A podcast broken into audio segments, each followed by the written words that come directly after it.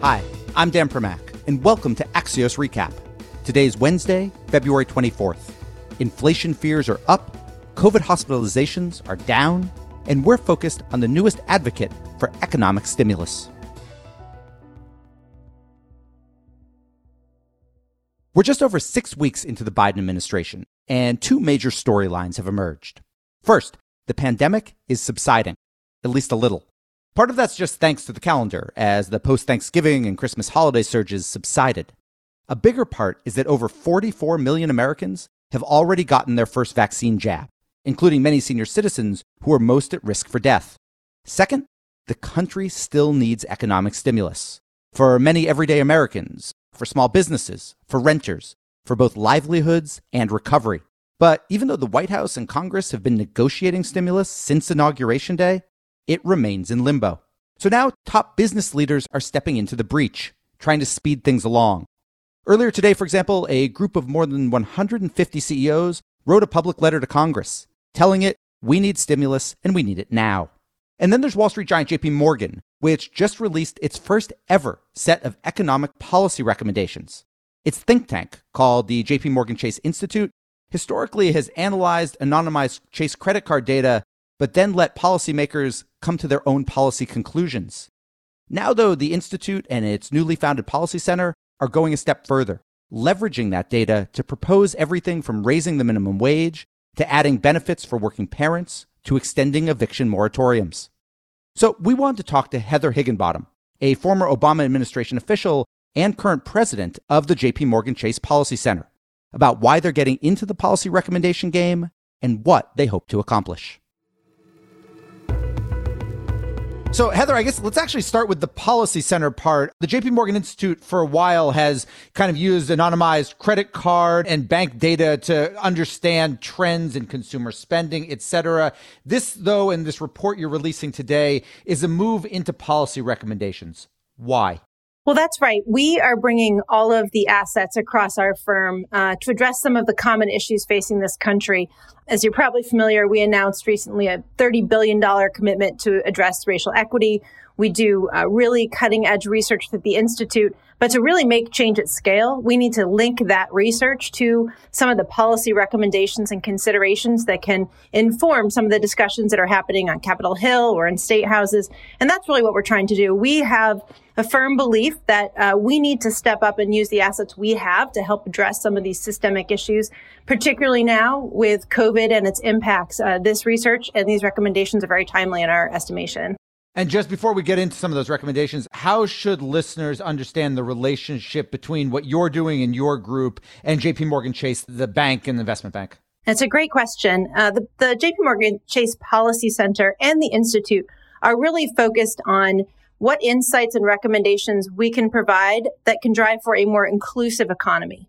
So we're not really talking about the day-to-day business of the firm and what we do. We're talking about how we can ensure, if we're taking COVID, for example, that we are addressing the structural inequities that exist in the economy and ways and solutions um, to bridge some of those divides. So we are looking through a broader lens. We have a strong view that now more than ever, business has a responsibility to step forward and address some of these uh, economic divisions that are in our country and, and globally as well. From reading through this report, directionally speaking, uh, I, I, get a, a, sense of where it is. It suggests that there needs to be more money spent on certain things. It, it seems to advocate for potentially uh, kind of more rent forgiveness, or at least delay, uh, or at least uh, moratoriums on evictions, uh, increases to the minimum wage, etc. It does seem to fall short in a bunch of places of real specific, you know, numbers. Minimum wage, for example, suggests that it has not obviously kept up with inflation or even close, but doesn't say fifteen dollars or twelve dollars or anything else on the federal side.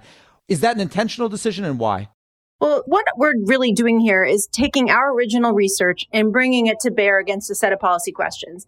There's going to be a debate in Congress. We're trying to use our data and analysis to inform some of those conversations. Minimum wage is really important. Wages and benefits are really important if we're talking about building a much more inclusive economy. But it's only one piece of the puzzle. We need to be reforming and modernizing the unemployment insurance system. We need to take uh, a step back and say, look, our labor markets are changing. We have a gig economy. What are we doing about that? What are we doing for um, paid sick leave, paid leave, family leave?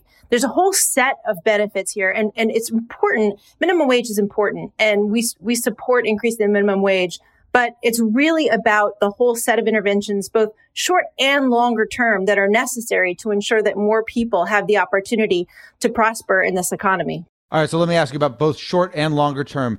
Obviously, things that there's levels of priority, and I'm sure Congress would say they can walk and chew gum at the same time. But what is your most uh, kind of called the top priority from a short term and long term perspective? Well, I think Congress has taken several steps forward that we've been able to look at data and research and provide some insight into. So we believe that the continued unemployment insurance benefits are important, that pandemic assistance program that goes to those gig workers, that the supplement um, that accompanies unemployment insurance is important because we've seen that it's played a really important role in maintaining household spending throughout this pandemic and that the elevated unemployment insurance levels, for example, have not discouraged jobless workers from returning to work. So we're urging uh, policymakers to consider how we continue to extend that kind of assistance. Uh, with rental assistance, for example, Congress just uh, enacted some rental assistance in the last package. It's very important. Our research found that even after you account for those stimulus payments, the unemployment insurance, that renters experienced a greater than 10% drop in income, suggesting that they are really struggling. And we see that in different places. So it's elements like that in the short term that we want to continue to see action on and, and really paying close attention to. But what the COVID pandemic made very clear is that we've had a, a really frayed economic security net, social safety net in this country. We've seen so many families uh, really living on the edge. Um, you know, some of our research has shown that you need uh, roughly six weeks of your take home income to sustain a drop in income or an expenditure spike. And far less than half of American families before the pandemic had that.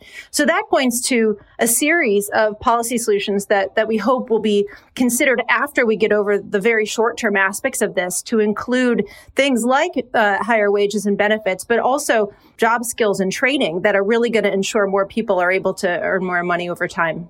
Heather, you know, Chase Bank has a reputation for being uh, primarily, or at least, um, what's the word I'm looking for? Uh, it, it is more coastal than middle, I guess you could say, in terms of where branches are, where customers are.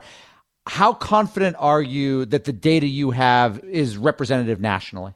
Well, I think you can learn a lot from our data about what is happening in real time, and that's really important. Uh, and I think it also provides insights into what's happening right now. But we are seeing that reflected in other data sources from other places. We are contributing to that conversation with what we what we can see and touch. So it does feel very aligned, but I think we have a unique perspective and ability to bring some of that forward. I also think it's really important that we are using the tools we have at our disposal to perform this research, to engage in these policy conversations, because we think business plays a really important role. So we don't think it should be only our voice, but it is an important voice to bring forward and to work with others to really make sure as we move forward, we're building a much more inclusive economy than we had even before the pandemic. I'm curious when it comes to the underlying data, this kind of anonymized credit card information, has the White House or anyone in Congress asked to access it? And if they asked, would you say yes? Well, we certainly don't just offer up our uh, our data, um, but we share our reports and our analysis. Why not share the data confidentially with, say, the White House? We, we share all of the data that we publicize, but we also take great responsibility to take care of our anonymized and aggregated data. So we certainly want, wouldn't want to turn over a data set, but all of the research that we do and prepare, we disseminate, we do briefings, we answer questions, we engage with other researchers. We're not hiding anything here, but we also have to maintain, um, uh, you know, our controls over the data. Our objective is to perform this research and disseminate it as widely as we can, and to ensure that where there are questions around it, we can answer them. You worked in the Obama White House. I, I ask you this the recommendations do seem to largely uh, mirror, to a certain extent, again, not specific policies, but kind of directionally, uh, the Biden administration's priorities, or at least their stated priorities. Any concern that, quote, that tying the JP Morgan name to some of these could alienate progressives? Well, look, this is a moment that employees and people all across the country are looking for business to step up and address these really significant divisions that we have from an economic perspective, that we've seen um, play out that have been really laid bare during the pandemic. We are transparently coming into this conversation with what our research and data driven analysis brings to the fore. It's not a partisan agenda. It's one that really is a result of, of what we're seeing and hearing. We don't want to alienate anyone. We want to talk with everyone and we're about finding solutions. It would be my hope uh, that we could have conversations on those terms. But certainly, there's there's always skeptics to engage with, and that's okay. What's important is that we have some common outcomes, and and we've got to come to a place where we can build an economy that works for more people. And and this is what our research and our unique perspective is helping to build on. Does this research, you know, most of the stuff you're talking about here is obviously our, our fiscal policy issues recommendations. Is it, from your perspective, divorced right now from monetary policy? In other words, if the Fed changed uh, it, it's kind of you know zero interest rates forever policy, would that in some way impact what you guys have in this report, or do you think that they are kind of operating on separate lanes right now? Well, I would say that, you know, what, what we're looking at, the questions we're looking at right now um, are really related to policies that have been acted and trends that we're seeing. And certainly some of that could influence what we're examining and what the impact is.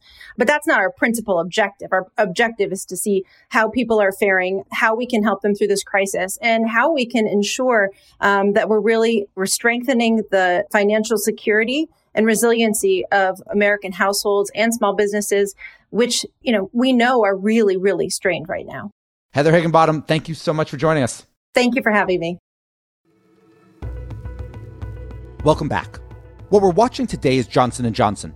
After the Food and Drug Administration staff endorsed the drug maker's one-shot coronavirus vaccine as safe and effective. Why it matters is that America could have a third COVID-19 vaccine within just a matter of days three things to know. First, an FDA advisory panel will meet Friday to review the staff research and then vote on J&J's application for an emergency use authorization. It's the same process we saw late last year with the vaccines from Pfizer and Moderna. Two, the biggest benefit of J&J's vaccine is ease of distribution, both because of the single dose and because it needn't be stored at ultra low temperatures. Now, the J&J vaccine doesn't seem to prevent as many mild infections as the other vaccines do, but it's highly effective at preventing death and serious illness. 3. Assuming the J&J vaccine is authorized soon, only between 2 to 4 million doses are expected to be immediately available for shipping. The US government has though struck an agreement with J&J to receive a total of 100 million doses by the end of June. It's also worth noting that over half of the J&J doses sold so far will go to developing nations. And we're done. Big thanks for listening. It's my producers Tim Shovers and Naomi Shavin. Have a great National Tortilla Chip Day, and we'll be back tomorrow with another Axios recap.